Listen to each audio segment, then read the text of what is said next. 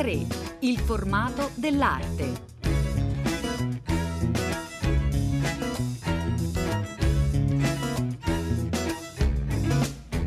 Buongiorno, buongiorno a tutte le ascoltatrici e tutti gli ascoltatori da Elena del Drago. Oggi una puntata speciale di A3 dedicata all'artista dell'anno 2019, Mimmo Paladino, artista dell'anno di Radio 3 ormai una consuetudine. A Mimmo Paladino succede a Giusetta Fioroni che eh, salutiamo, artisti da seguire, da ascoltare per un anno intero. Mimmo Paladino è un artista molto noto, è nato nel 1948 a Paduli, eh, vicino a eh, Benevento, tra gli artisti protagonisti del ritorno della pittura negli anni Ottanta con il movimento eh, chiamato la transavanguardia, definito così da Achille Bonito Oliva, il critico, eh, che ha riunito un gruppo di artisti. Scopriremo insieme eh, questo periodo, ma anche gli esordi e poi fino ad oggi questa attività di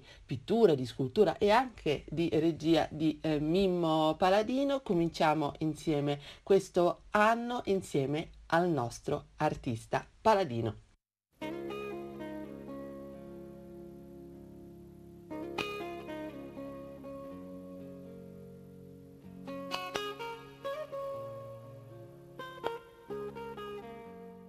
Iniziamo così a raccontare un po' gli esordi, eh, la metà degli anni 60, eh, siamo eh, nel sud Italia, ci avviciniamo a quel momento con un flashback insieme a Mimmo Paladino. Intanto grazie per essere qui con noi. Flashback Napoli anni 60, 65, 64. Io frequentavo il liceo artistico ma a Benevento perché si era appena istituito questo nuovo liceo però grazie a mio zio Salvatore, pittore, compagno di strada di quelle avanguardie napoletane abbastanza interessanti, che non erano solo legate alla città, ma avevano continui riferimenti anche con una idea anche dell'arte che eh, spaziava dalla poesia visiva a certe esperienze di un'arte ludica, era appena uscita opera aperta di Umberto Eco e soprattutto grazie a quel luogo che era la libreria Guida, che era un luogo di accoglienza per questi intellettuali italiani di quel momento. Insomma, io li ho, ho seguito non capendo nulla, Sanguinetti, Umberto Eco, Dorfles, quindi a 15-16 anni. Insomma. Una libreria leggendaria quella. Leggendaria, sì, purtroppo chiusa da poco, però era un luogo, un centro di, come è sempre stato, come dire, l'idea che una libreria fosse anche centro delle arti, quindi non solo vendeva i libri, ma era soprattutto un luogo dove venivano invitati gli intellettuali, gli artisti che in quel momento erano veramente forse le, delle punte dell'avanguardia italiana. A parte lo zio pittore che è stato importante, quali sono stati gli incontri che hanno portato Mimo Paladino a così pensare un proprio percorso artistico? Ma io non ricordo se ho mai iniziato a pensarci, ricordo che ho sempre fatto qualcosa, eh, un po' imitando mio zio, un po' guardando le sue cose, un po' frequentando. E poi l'incontro folgorante per un ragazzo che veniva da, da, da una provincia del sud era la Biennale di Venezia del 64.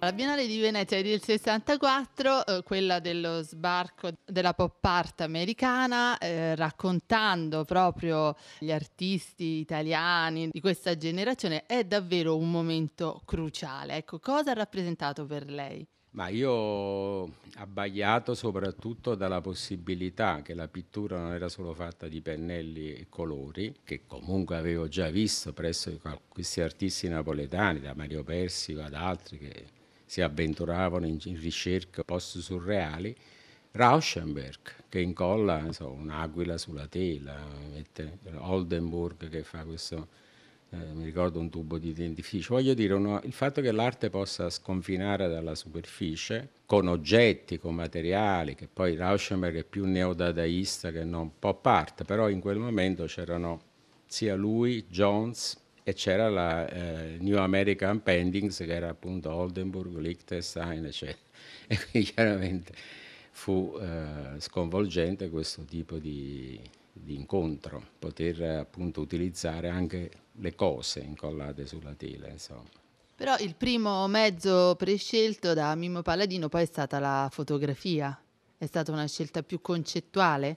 Ma questo eravamo già in, in epoca sicuramente più tarda, parliamo già degli anni 70 e quindi i miei primi viaggi a Milano. Io non so perché pensavo che Milano fosse il luogo più adatto a poter offrire a un, a un giovane artista la possibilità di potersi esprimere.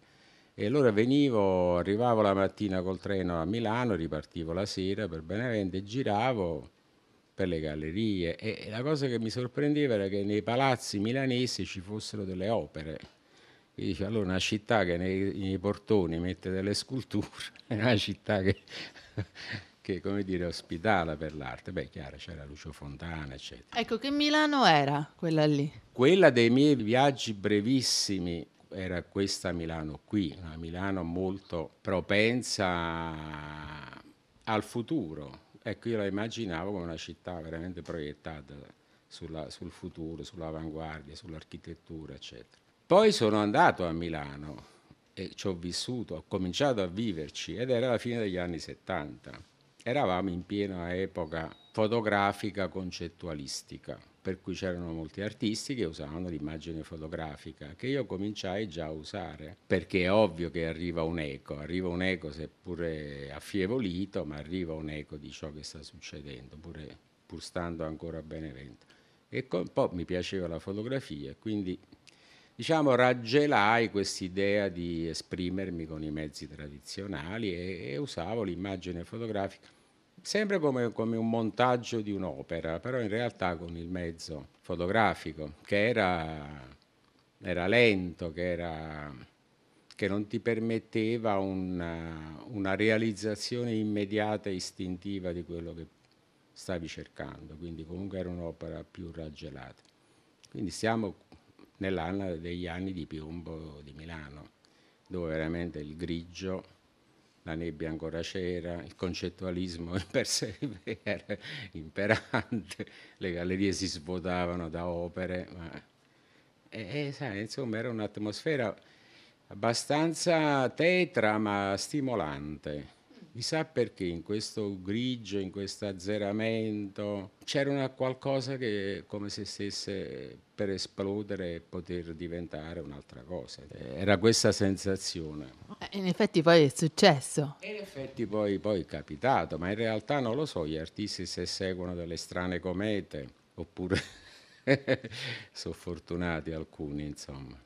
Perché poi eh, dopo questa vague di concettuale si è sentito proprio nell'aria un bisogno invece di tornare alla tela, ai pennelli, appunto alla pittura. Ma si è sentito, non so quanti l'hanno sentito. Vero è che io di tutta la cosiddetta poi chiamata transavanguardia frequentavo forse Nicola De Maria che essendo a Torino ed essendo di origine campana, io lo incontravo anche d'estate lui andava dai nonni in campagna, si sentiva una necessità, una insofferenza direi di più, perché il luogo di riferimento di questi artisti fotografici concettuali era la galleria di Incapin, una galleria molto sofisticata, molto povera, molto all'avanguardia, molto sperimentale, dove chiaramente io come altri portavo le mie opere. E lui poi alla fine fece anche una mostra che si chiamava Campo 10, con alcuni artisti del momento e altri che includevano me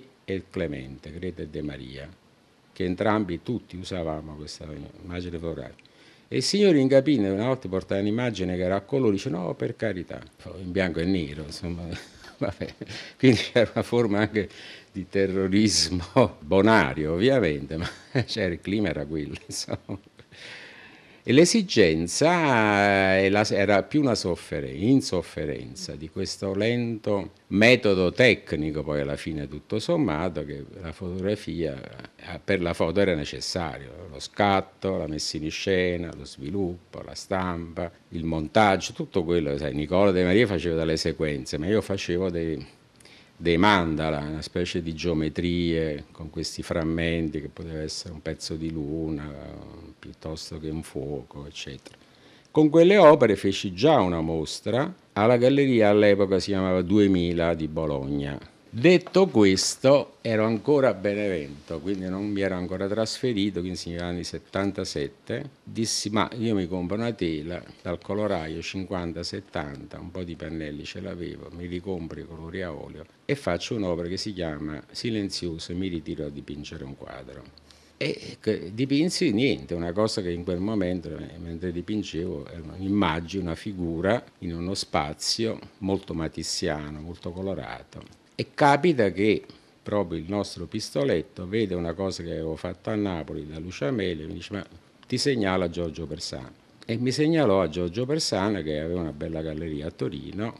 Io porto questa tela unica in un unico spazio grande. Però penso cioè, ma faccio pure una cosa sul muro perché sennò mi sembra disegnare anche delle cose sul muro. Ed era lo spazio dell'arte povera e quindi questo fatto a me un po' mi inorgogliva, un po' mi incuriosiva e un po' suscitò una, un interesse furibondo da parte di Mario Merz che mi tenne fino alle tre di notte a bofonchiare, a complimentarsi, ma a bofonchiare di più su questa cosa del quadro dipinto, eccetera, eccetera. Però fu un bel successo questo fatto che un artista come Merz fosse così urtato in maniera... Si sentiva sfidato. Ma non lo so, ma certo che fu per me un complimento, insomma, anche se la discussione andò fino a notte inoltrate.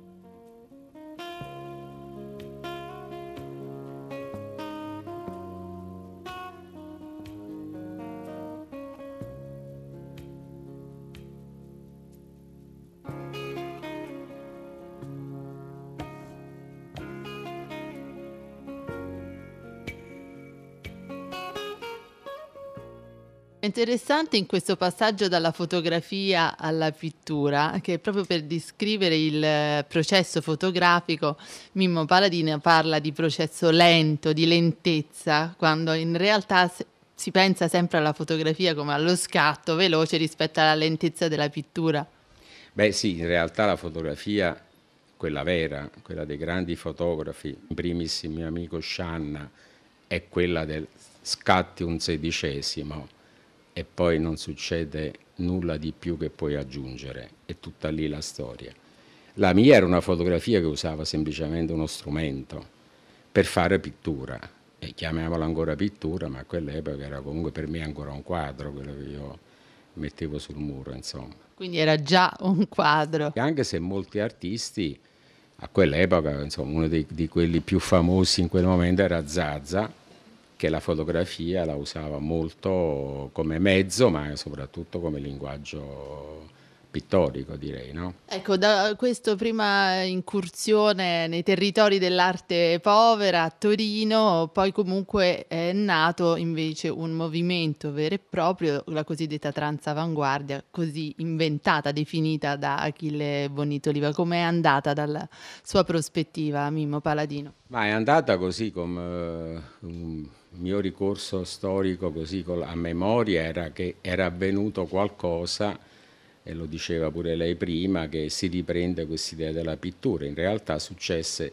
io per conto mio facendo questo quadro, credo che parallelamente successe qualcosa di analogo con Sandro Chia, che era anche lui un artista che veniva da un'area concettuale, forse Clemente. Insomma, questa idea eh, immediatamente serpeggiò e diventò un'idea poi cominciamo a capire che forse anche altrove succedeva la stessa cosa, anche in modo diverso. E, e, e l'interesse, diciamo, fattivo per mostre e quant'altro arrivò dall'estero, pur avendo io esposto con Toselli, quindi chiaramente già in Italia c'era un minimo di interesse. Ma dall'estero, insomma, a cominciare da Paul Menz, dal Museo di, dello Stedelijk, da Jean-Christophe Amman di Basilea, lui fece il famoso viaggio, un po' come quello viaggio in Italia di Goethe, insomma, di, alla scoperta di questo che aveva sentito dire. E quindi fece un piccolo tour segnalando alcuni artisti italiani che incontrò. Di questi artisti in realtà erano sette, i soliti, cinque più altri due, che era Luigi Ontani e mi pare Data Fiori. E facemmo questa mostra eh, dell'arte italiana al Museo di Basilea. Da lì Achille, che ovviamente è un cuor veloce e una mente abbastanza attenta, pensò che stava succedendo qualcosa veramente di concreto per l'arte italiana. E scrisse e fece credo una mostra, non ricordo se la prima era la Murre Aureliana o giù di lì. E poi la, la famosa mostra Transavanguardia italiana credo che avvenne più o meno in quegli anni, Hanno, ah no ci fu aperto 80 della Biennale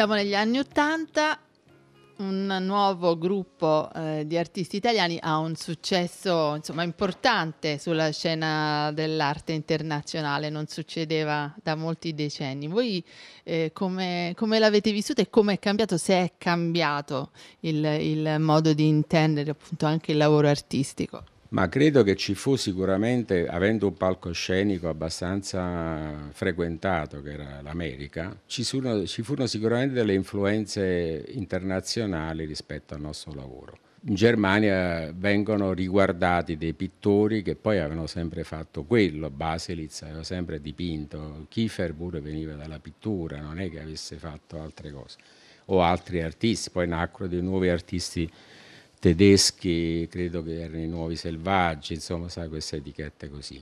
Quindi l'influenza fu sicuramente molto italiana per riguardare o addirittura far nascere delle nuove ipotesi pittoriche verso altri paesi.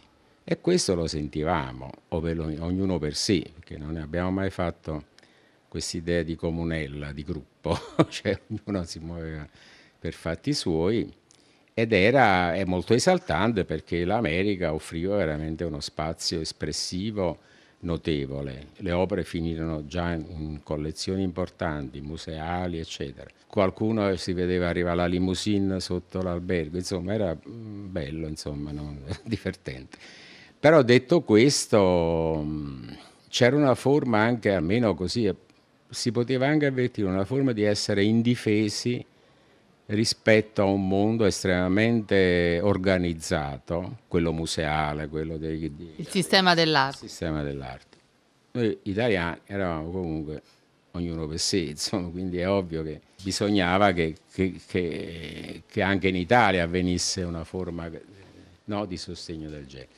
Ma a prescindere da questo era sì una, una pallida sensazione, poi il resto era molto anche abbastanza applaudito. Cui... Guardarlo dall'esterno, anche immaginarlo un po' questo gruppo di artisti della transavanguardia, Chia, Cucchi, Clemente, De Maria e naturalmente Paladino, li si immagina molto vicini, eh, comunque appunto accomunati non soltanto da un'idea critica o da un momento storico, ma anche da un dialogo particolare. Era così o no? No, se c'era dialogo non era un dialogo vero né un dialogo concreto, era un, una forma di anche orgoglio, diciamola pure, insomma, di dire, beh, insomma, ho dei compagni di strada che come me e, e come italiani riusciamo a imporci rispetto a un sistema dell'arte molto complesso molto difficile, insomma.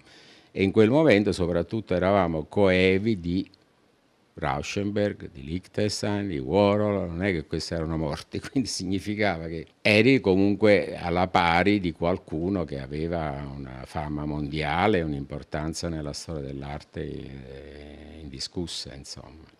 Ecco, però guardare poi entrando così nei, nel racconto della sua pittura specifica, non sembra ci sia stata un'influenza invece del, appunto, di questi grandi artisti americani con cui vi dovete confrontare. No, l'influenza fu all'epoca quando visi la pop art da ragazzo e chiaramente questa storia di avere uno spazio diverso sulla quale esprimersi in modo diverso era quello. No, lì il fatto era, no, era, io credo che continuavo a essere un italiano, assolutamente non influenzato da quel tipo, se non, ma neanche tanto, dalle dimensioni in, in metri delle opere. Ma io avevo già fatto da Persano delle grandissime tele, forse proprio perché all'epoca, guardando questi americani, l'idea di poter lavorare su uno spazio più grande che non un'opera sul cavalletto mi era più congeniale. E poi l'ho detto, il tema dello spazio mi ha sempre interessato in modo particolare. Insomma. Sfatiamo oppure no un altro mito che è quello del appunto confronto con uno spazio esteso per un artista che è un momento un po' eh, cruciale e spaventoso. Per lei non è stato così? Non lo so, credo di aver avuto sempre un'attitudine per lo spazio, qualunque esso sia dal piccolo disegno sul tavolo per circostanze proprio geometriche allo spazio di una piazza. Ma l'ho sempre immaginato forse come da radici longobarde, come qualcosa da conquistare con una forma.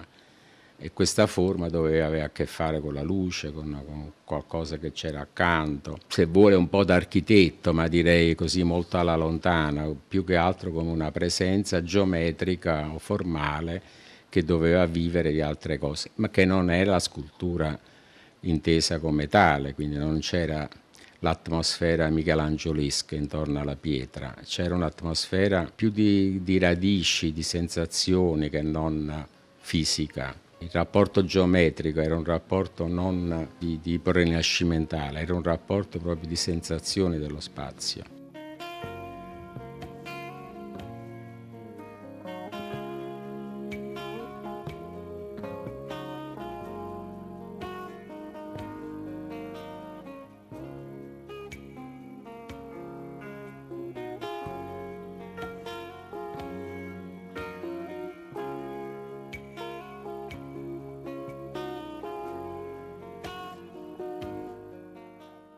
Altro pensiero sul suo lavoro, sul lavoro di Mimo Paladino, è l'influenza invece della classicità, all'antichità. In che modo le è interessato?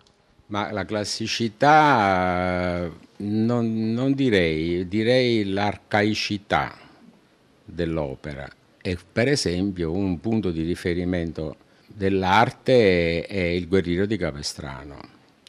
Il guerriero di Capestrano chissà perché l'ho sempre avuto come un'immagine che poi alla fine appare, me ne sono anche occupato, e diventa cosa? Un'idea che non ha una ragione decorativa, nasce per una ragione misteriosa anche, forse era un re qualcosa che celebrava. Ha una forma geometrica dove rispetta delle proporzioni tra il copricapo e l'altezza e, e l'orizzontalità del, del corpo. So, c'ha tutta un'idea stranamente che forse avviene molto dopo come interesse da parte di un artista, in altra epoca. Quindi questo reperto arcaico, e poi dove lo ritrova? Nella scultura etrusca, che non aveva anche quella una, una proiezione verso eh, un'idea di eh, presenza artistica in uno spazio, aveva tutt'altro significato, fino ad arrivare a certi artisti del moderno tipo Arturo Martini. E allora quella storia lì si ricollega ad arrivare a un artista a noi vicini e capisci come le radici sono così antiche se si vuole arrivare a un significato primario dell'arte. A me interessa quello. Qual è il balbettio dell'arte? Quali sono i primi segni che possono portare poi a, a tutta una elaborazione che la storia può fare? Quella radice lì, ecco, forse l'accetto come idea di citazione molto tra virgolette.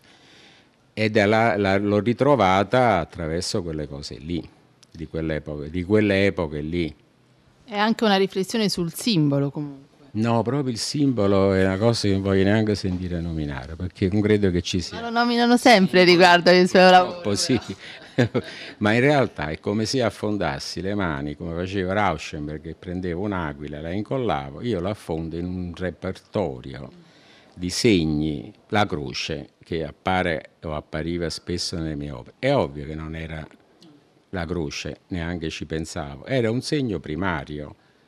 Però la ritrovavo ovunque, l'ho sempre ritrovato ovunque, nei graffiti, nelle, nelle cose bizzarre, cioè voglio dire è un, un, segno che appartiene a una forma culturale che non ha niente a che vedere con il, con loro simbolismo, sì, ma col mio no, me ne approprio come Rauschenberg ha preso una bottiglia di Coca-Cola, insomma, no, non con quella mentalità pop ovviamente ma con la libertà di poter riusare semantiche anche lontane da me, anche alle quali io non attribuivo alcun significato, ma come segno e basta, insomma. E loro era quello che sicuramente arrivava dalla, da, dai bizantini o, o dall'idea che l'icona non è un quadro.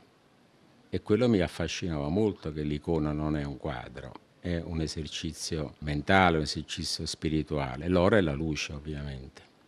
Io la uso sempre come idea di luce e il nero come idea di profondità cromatica, insomma. In questo lavoro un artista come Mark Rothko non le interessa? Senti, moltissimo. Io sarebbe piaciuto molto essere un pittore di quelli che non, non avevano necessità di un'immagine o di una testa, di una mano però alla fine queste mani, queste teste, questi, questi segni, per me diventano veramente come, il, come, un linguaggio forse molto simile a quello di Rochko, che tendono a una forma di assoluto senza usare una eh, monocromia o semplicemente del colore, ma usare anche un segno. In fondo io sono un mediterraneo, quindi ho vissuto sempre, la nostra cultura vive di segni, non c'è l'annullamento totale della forma. Quindi l'idea stesso dell'oro è comunque un'idea che viveva tra immagine e sfondo che era l'universo, che era lo spazio infinito, che era qualcosa che sta oltre. Però il segno credo che lo ritroviamo dappertutto, nella nostra radice culturale, insomma, mediterranea.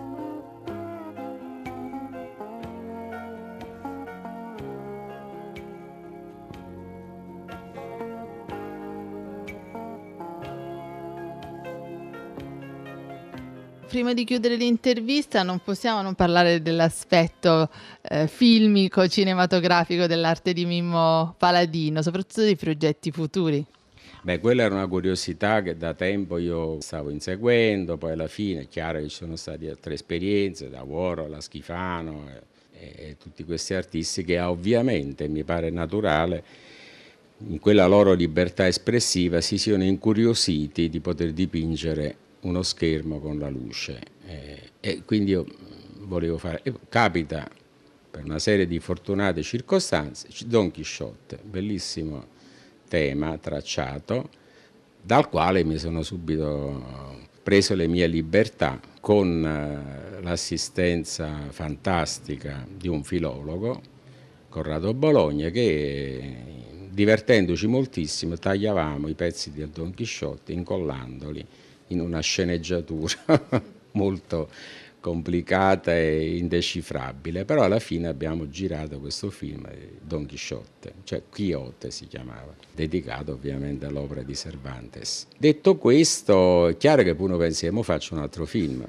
passati 12 anni probabilmente forse inizierò a farlo questo famoso secondo film, anche questo di un tema non, pre- non prescritto che è come quella del Don Quixote, ma un'idea che è l'idea di questi numeri, che io non ho mai, ero l'allievo che prendeva sempre tre in matematica, però proprio per questo, probabilmente questi numeri che si sono sempre ripresentati un po' nelle mitologie mediterranee, un po' appunto nella certa cultura napoletana, quindi il numero che ha qualcosa di magico, di misterioso, di cabalistico, tutta questa quantità di cose che io non è che conosca come dire, in maniera culturale così precisa, però è comunque rappresenta, e poi è un segno, Il numero è un segno che uno lo può leggere in qualunque latitudine, lo capisce. Questo mi pare pure uno dei misteri.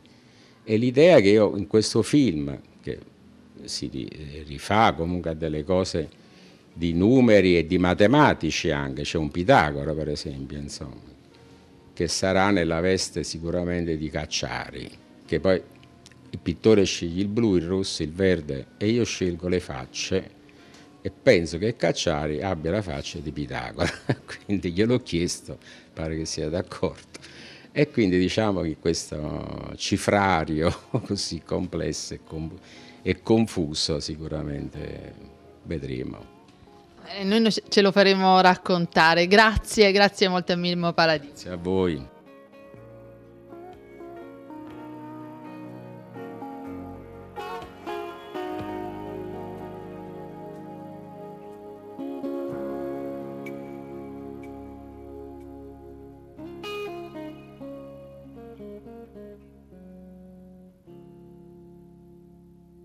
Ed è un musicista che ha lavorato con Mimmo Paladino in occasione di un cortometraggio intitolato Labyrinthus, Franco Mussida, che ci ha accompagnati oggi, il racconto del nostro artista dell'anno, l'artista dell'anno di Radio 3, Mimmo Paladino, Franco Mussida, Orizzonti del Cuore, dall'album Racconti dalla tenda rossa, è appunto il brano di oggi, noi siamo felici di avervi presentato dunque Mimmo Paladino, il suo racconto comincia oggi ma prosegue eh, poi a Radio 3 Suite, ritornerà eh, ad A3, insomma per tutto il 2019. Intanto i nostri saluti, Cettina Flaccavento, curatrice di A3 ed Elena del Drago, insieme vi danno appuntamento per sabato prossimo, grazie per essere stati con noi.